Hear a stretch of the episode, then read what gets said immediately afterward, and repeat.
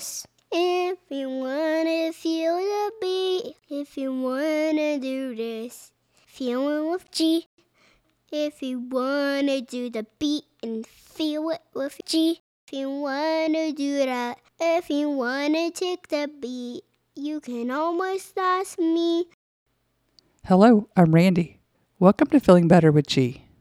Thanks, Mom. I'm G, and I'm five. These are exercises for kids to help calm their nervous systems and regulate their emotions. We all need some tools in our toolbox to help us when we are feeling angry, nervous, sad, or frustrated. These activities will help little ones regulate their anxious energy. Because we want you to feel better. Better episode 16 Big Changes, Big Feelings.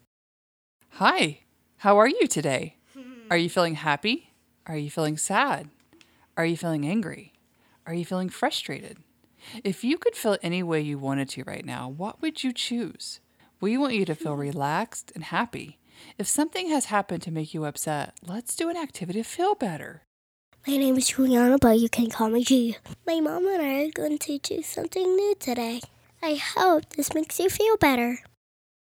Have you ever had a big change that made you feel unsure about what happens next? Maybe you moved houses, or maybe you had some changes to who lives in your house with you. Maybe you started a new school and met new friends and new teachers. There are all kinds of big changes that happen as we grow up. Let's talk about how we can find the exciting part of change. Let's take a deep breath. Let's do some pretzel baby.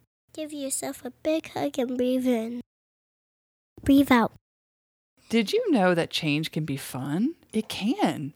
It's like a big new surprise. If you move into a house, you get to decorate a new bedroom. If you start a new school, you get to meet a whole bunch of new friends.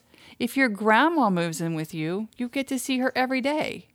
We know that sometimes when we don't know what to expect, big changes can mean a lot of big feelings. Hey, G, what can we do with our big feelings? It's okay to have big feelings. We can ask for help. Ask your mom and dad help you with big feelings.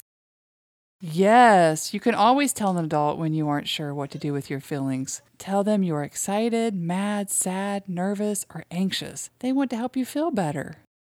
Let's do pretzel breathing again. Give yourself a big hug and breathe in. Now breathe out. That helps your big feelings feel better. Great job, guys. Remember, big changes can be exciting. Always look for the happy part of change, even if you are feeling nervous about it. Talk about how you are feeling and make sure your adults know so they can help you.